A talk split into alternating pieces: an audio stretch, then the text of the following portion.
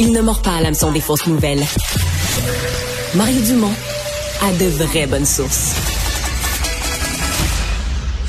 On y va. Euh, je suis avec le ministre de la Santé et des Services sociaux, Christian Dubé. Bonjour. Bonjour. Alors, vous, votre projet de guichet là, de première ligne, on arrive déjà au 2.0. Il me semble que c'est flambant neuf. On est déjà rendu au 2.0. Ça, c'est de l'amélioration continue. OK. Alors, on a eu... euh, on a eu un, un beau succès, mais on sait qu'il faut l'améliorer. Hein. Le, le Mais vous, vous considérez que c'est un succès présentement? Oui, oui, parce que euh, après un an, on regarde, il y a eu 1 500 000 appels. Ça, ça veut dire... En un an. En un an. Ça, ça veut dire 5 à 7 000 appels tous les jours de gens qui ne savaient pas quoi faire puis qui essayaient d'éviter d'aller à l'urgence. Puis dans quelle proportion, selon vos estimés, ils ont eu un bon résultat? là? Ils ont pu voir un médecin, ou en tout cas avoir une solution à leur problème de santé en quelques jours. là? La moitié. Que je dirais là qui ont eu un traitement correct. Parce que souvent, c'est pas tellement d'aller voir un médecin, mais d'aller voir quelqu'un d'autre, par exemple un pharmacien, une infirmière spécialisée, ou tout simplement leur dire, ben écoutez, euh, c'est pas grave ce que vous avez, parce que la réponse qu'ils ont eue, mais je vous dirais, la, la réponse qu'ils ont eue d'une infirmière serait suffisante. Alors, par contre, quand j'ai demandé à Michel Delamarre, puis j'y viendrai, là, c'est l'ancien PDG de, du CIUS de la capitale, un monsieur très compétent, que je suis content, il a accepté de, il y a à peu près six mois, je lui ai dit, regardons qu'est-ce qui, qu'est-ce qui s'est passé, est-ce qu'on est satisfait, on entend des fois des plaintes, des gens qui attendent trop au téléphone, etc. Là, on, on, le sait que c'est pas parfait.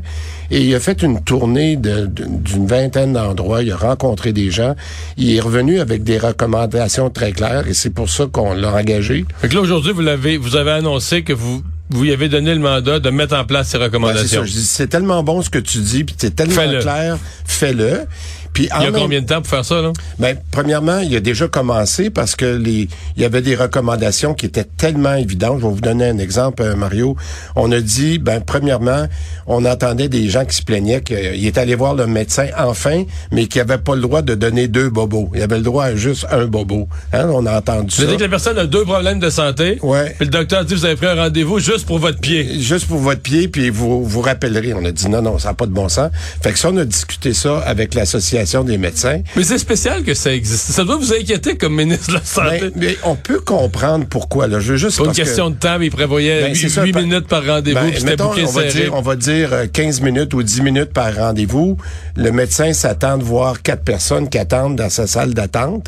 Puis là, il y a quelqu'un qui arrive là puis qui prend une demi-heure. Ben là, toute sa journée est, est en- je comprends, est- mais quand même. Mais quand même. Alors là, on a dit, on peut-tu trouver une solution pour que cette personne-là puisse dire, oui, j'ai quatre bobos, mais au lieu d'avoir à rappeler au GAP, au guichet d'accès à chaque fois, convenez avec votre médecin qui va vous régler vos quatre bobos sur un mois ou sur, sur quatre rendez-vous qu'on prévoit. de- pas besoin de repasser par le GAP. Ça, c'est un exemple.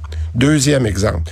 Michel, il me dit, écoutez, ça a l'air évident, là, mais il y a des systèmes téléphoniques maintenant, au lieu d'attendre 40 minutes au téléphone, prenons le numéro de téléphone de la personne, puis on va la rappeler. Ça a l'air évident, là, mais ça, c'est, ça se fait beaucoup. euh, Dans les centres de services, c'est de plus, de plus de en plus ça, là, ouais. plus en plus ça.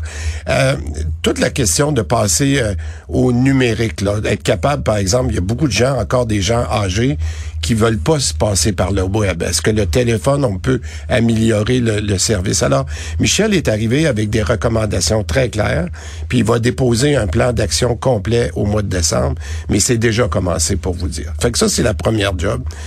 Son deuxième mandat, puis ça, moi, je pense que c'est tout aussi important, c'est comment on coordonne mieux le travail de nos CIS et nos CIUS. Je vous donne un exemple. Euh, on a essayé d'améliorer le temps d'attente dans les urgences. OK? Bon. Je pense qu'on a réussi, malgré le manque de personnel puis tout ça, à baisser nos attentes sur civière de 21 heures à 17 heures. Vous allez me dire, c'est encore long, quelqu'un qui passe 17 heures sur une civière. Par contre, on dirait que depuis un mois ou deux, ça, ça l'a arrêté. L'amélioration, s'est arrêtée. Fait que ça veut dire qu'on a, on a fait des fruits mûrs. On, on dit souvent en anglais les low-hanging fruit, là. Et là, j'ai demandé à Michel de dire, est-ce que ça se peut que c'est les meilleures pratiques que vous avez réussi à faire dans certains endroits, dans certains hôpitaux, ont pas été appliquées partout? Alors donc, ce qu'on va appeler un coordonnateur à l'accès c'est que Michel va, va, va devenir un peu la référence pour tous les PDG de dire, moi, je vais, je vais faire le tour. Il commence cette semaine. Là. Il va rencontrer chacun des groupes, puis dire, comment ça se fait que chez vous, c'est plus difficile? Tout le monde manque de personnel. Tout le monde a un vieillissement de la population, puis il y en a qui réussissent mieux que d'autres.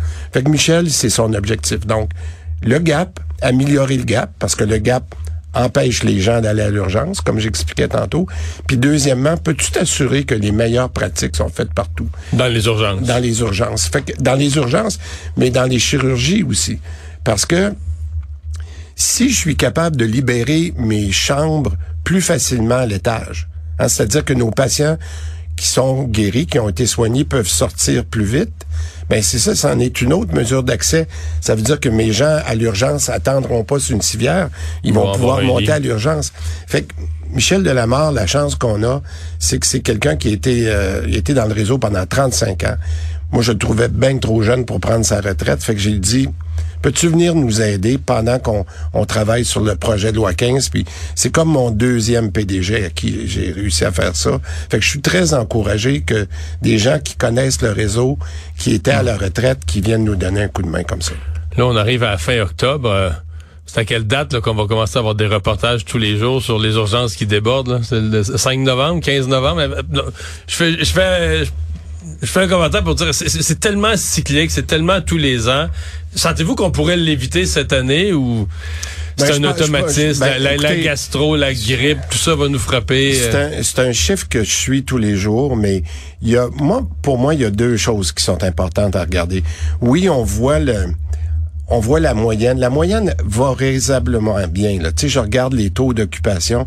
Ce qui m'inquiète beaucoup, c'est qu'il y a des endroits que c'est beaucoup plus difficile que d'autres. C'est pour ça l'arrivée de Michel. Je m'explique. Moi, je, je, regarde les taux d'occupation, par exemple, à Saint-Eustache. C'est des endroits qui ont mais il y a des gros bassins de population, par exemple, pour euh, les hôpitaux. Là. Ben, c'est ça l'affaire. Toute la rive nord, il y a peu d'établissements, beaucoup de... la population a augmenté de façon spectaculaire dans le dernier 20 ans. il y a peut-être pas eu les investissements qu'on a eu, par exemple, à Montréal. Tu sais, je regarde, là, quand tu regardes à, à Montréal, euh, t'as as six, euh, six et Sius, t'as les instituts, t'as le CHUM, t'as as le CUSUM. Il y a eu beaucoup d'argent qui ont été investis, alors que dans le Nord, il n'y en a pas. Alors, ces gens-là payent le prix. C'est là que je trouve que on a eu comme deux poids, deux mesures. Alors moi, ceux qui me préoccupent, là, c'est ceux-là où c'est plus difficile.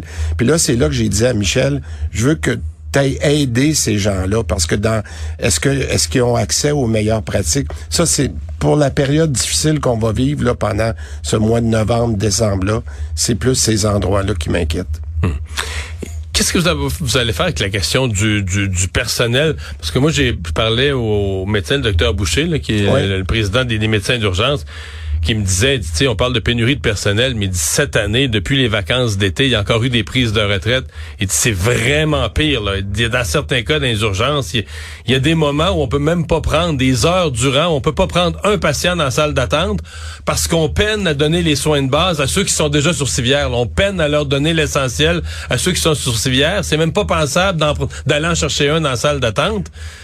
Ben, c'est un peu l'exemple je vous parlais. De, moi, je peux vous parler où ça va bien, mais là, je me préoccuper Saint-Eustache. Alors, ce qui, puis je, vais vous donner ma, ma, meilleure réponse en ce moment, c'est qu'il faut arrêter que les gens s'en aillent. Hein? Puis ça, c'est pas facile parce que beaucoup de gens qui sont tannés après trois ans et quelques de, de, de pandémie.